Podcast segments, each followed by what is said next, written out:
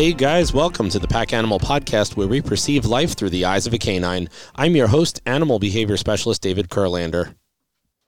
I wanted to do this episode in lieu of the last episode that I just did with Steve Snell from Gun Dog Supply. We talked about e collars. I have never received so much feedback and emails and everything, mostly positive. Like it was like 99% positive, but there were a few people who were like diehard on pointing out the fact that I hate prong collars. I do, but I love e collars.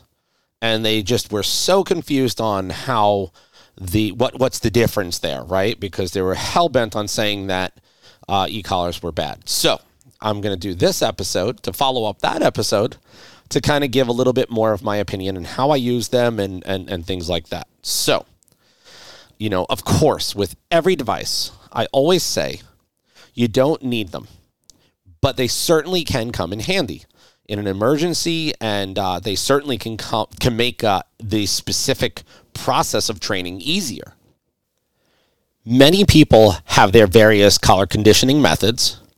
I'm sure you could do a quick search on the internet and find that there are literally thousands of results and all of them are not unique in any way. I'm going to be honest. Uh, they can absolutely be lumped into categories depending on which trainers, you know, philosophies and methods, which kind of all kind of group into categories, and always follow the same methods of pressure. You know, basically putting pressure on the dog to do what is asked. My personal opinion is that some of these methods are not bad. You know, but most of them are pretty terrible. I'll be honest with you. Uh, you know, and, and, and you can, and, and that's why I understand why I got the feedback that I did from those few people. Again, very few people, but I did get that feedback. So I'm not, I'm not blaming anybody. Um, I, I personally never use or utilize an e-collar in a negative way. My methods of conditioning are only to provide the dog with the ability to feel my touch from a distance if you were expecting behavior issues, or sorry, if you were experiencing behavior issues with your dog, then you should take a step back and reevaluate the structure and relationship you have with your dog. Utilizing an e collar for corrective purposes or pressuring your dog to bend its will is essentially forcing your will upon the dog. Your dog isn't actually doing something because he or she respects you and wants to do it uh, for the betterment of the pack. N- no. Uh, you know, and utilizing force to bend the will of your dog with any device does nothing but create a fake outcome. What appears to be a an obedient dog for all the eyes to see is nothing more than a fearful dog. And on the and, and on the inside, listening to you in order to prevent an uncomfortable or undesirable situation. It's absolutely a very popular method used in the dog training and behavior world. And I mean, you know, I, I, I know I'm going to get the hate from that, but it, it's true. And, and I know dog trainers and behaviorists that will agree with me. And the reason for its popularity makes sense. You know, we people are, for the most part, extremely compliant. But let's get back. Uh, let's you know what you know what. Let's grab a quick example from this to help uh, you know clarify my point. Let's say that I didn't like something someone else was doing, so I decided to go on my own way, simply to seek comfort and avoid unnecessary conflict. But then out of nowhere, that person or a different person demands that I stay in this offensive and potentially dangerous situation, regardless of my emotional state of existence, without even an explanation. When I try to reach out to this person for answers, I'm quickly met with a sharp discomfort or pain. What do you think I would do? Fight? No, I'm being detained with no emotional consideration, no answers to provide safety, and then expected to take direction from the very person harming me. Well, personally, my reaction would be to fight, even to the death if I had to. But unfortunately, in the domestic dog world, the common reaction is to, uh, you know, is is for the dog is to obey out of fear. And yes, I will bend your will to avoid another painful situation. I'm sorry, I will bend to your will to avoid another painful situation. If a dog fights back, well, it's it's pretty much euthanized in this in this society. I mean, you know, I, I personally and I, I know many many rescues that will fight to try to save these dogs, you know, because there's such great potential behind behind them. You know, I mean, yeah, they're stubborn and and some of them are really aggressive, but you know, nothing that we can't you know can't work with. But you know, but the typical thing is that if your dog bites the owner or another person, it's euthanized.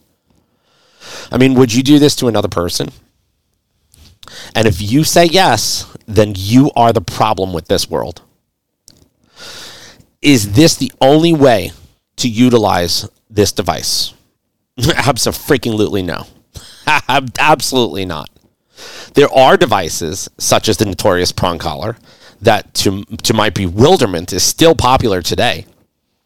This device exists solely to provide pain and discomfort and does not relay healthy natural communication and cannot be toned down, as many trainers have attempted to argue with me about. Remember, I've done wolf research my entire life.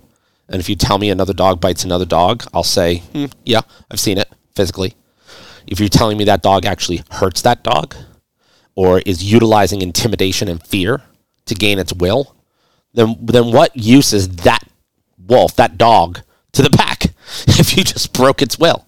I mean, if the dog has no freedom to make its own decisions and it must bend and bow to the to the to the to majesty, the alpha leader, you know, I mean, it just doesn't make sense. It really just doesn't make any sense.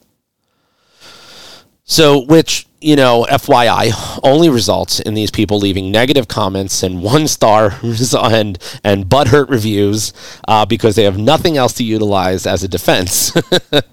um, so for the people who did send me that feedback via email, I am I respect you so much, and that's why I'm doing this just really to kind of help answer your questions. I do respect that you did not put that and just plaster it like a a, a keyboard warrior, you know, or a, a, a, a typer terrorist on my on my Facebook or my social media. Uh, thank you for your discretion, and you know, and, and and I absolutely hear what you're saying, and I'm totally in agreement with that. You know, in in some ways, I'm just explaining that it can be utilized in a different way. So, but you know, the petty world we live in, you know, people. I mean, you know, literally if you if you don't know what I'm talking about, just log onto your social media and look up the most wholesome video you can find and read the comments. You'll get it after that, uh, but I digress. Uh, many countries have banned the use of prong collars uh, and pinch devices. Uh, but there are countries that have banned the use of e-collars as well, yet still support the prong collar, which is absolutely confusing to me. The e-collar, you know, some devices designed better than others can be utilized by my methods as an ability to show your physical presence. A mere tap on the shoulder in a situation where your voice may not be heard, or situations where you don't want unnecessary sound, right? So this is going out to my hunters. You know, we might not want to start yelling across a field. you know, I mean, that's kind of defeating the whole purpose of what we're out there for. So, on the previous episode, uh, my friend Steve Snell, owner of GunDogSupply.com, uh, he had recently posted on his Facebook that, uh, and I quote, an e collar is not a remote control for your dog. And I agree wholeheartedly with this statement. What this means is that this device is not the end all, say all for off leash and obedience training it is most certainly not an appropriate tool for correcting behavior. However, it is a fantastic tool for working with behavior, if you understand my point. I've utilized this as a, I, I have utilized this device as a semi remote control in literal terms. Um, a quick story I was working a dog on a blind retrieve in some pretty rough water cold, rough water. And it was absolutely clear that my dog couldn't hear my vocal commands since I was almost screaming it out and not even got a, a response. So I had trained my pup to respond by touch. Having two receivers on either side of the neck allowed me to steer the dog almost like a remote control in the correct direction, making his retrieves 100 times safer and quicker. So he wasn't in the water that long. It's freezing water. He was actually breaking through ice at some points. You know, just a tap on the left side, uh, and and off he went to the left. You know, a tap on the right receiver, and off to the right he swam. With proper conditioning and solid understanding of why your dog behaves the way he or she behaves, this tool can be very helpful with maintaining consistency with success. And, you know, tap, tap, just giving a little bit of a reminder that I'm still here and I can still touch you. I'm not going to hurt you. I'm not going to force you to do things. But if you fail, I can let you know I'm still here, that I'm still showing my disapproval of what you've just done. And then I can recreate the scenario and allow him to pass or fail again until I get a pass, in which I can now reward not with food. Mostly with pets and love and kisses and jumps and happiness and all that great stuff. So uh, here's just a short comment to the naysayers. You know, listen, I I lived, and this is this is just this is this was one email out of like literally thousands, just one. And you know, and, and listen, I have lived in the middle of nowhere, deep south, and the majority of the hunters and field trainers I know would never resort to using this device in a painful manner to gain control of their dogs. I've ne- I've never I've I've I mean I have heard people say some nasty things about us hunters like those people are ass backwards they shoot their own dogs they beat their dogs into submission you know I, I can't speak for everyone and i know those kind of people are out there and i agree with everything you say about them. You know, remember these kinds of mentalities will also beat their dogs with a leash. This does not mean the leash is bad. But so far, I haven't met anyone in my circle like this in any way, shape, or form. In fact, we absolutely love and adore our dogs. They are, ac- they are actually an integral part of our lives. And without their loyalty and companionship, we would be lost. So let's not judge those we've never met before we judge ourselves. Let's work together and do better. Thank you so much for listening to the Pack Animal Podcast. I really hope you enjoyed this episode. If you have any questions or would like to suggest a topic for a future episode, or would like to be a guest on the show, please feel free to send us an email to david at thepackanimalpodcast.com. And when you have a moment, definitely check out our websites steadywinddog.com. That's S T E A D Y W I N D D O G.com. And of course, the packanimalpodcast.com. Also, don't forget to pick up your copy of my new book, Through the Eyes of a Canine, which is now available worldwide on Amazon.com. And as always, be sure to hit like, follow, and subscribe to the Pack Animal Podcast on your favorite podcast hosting app.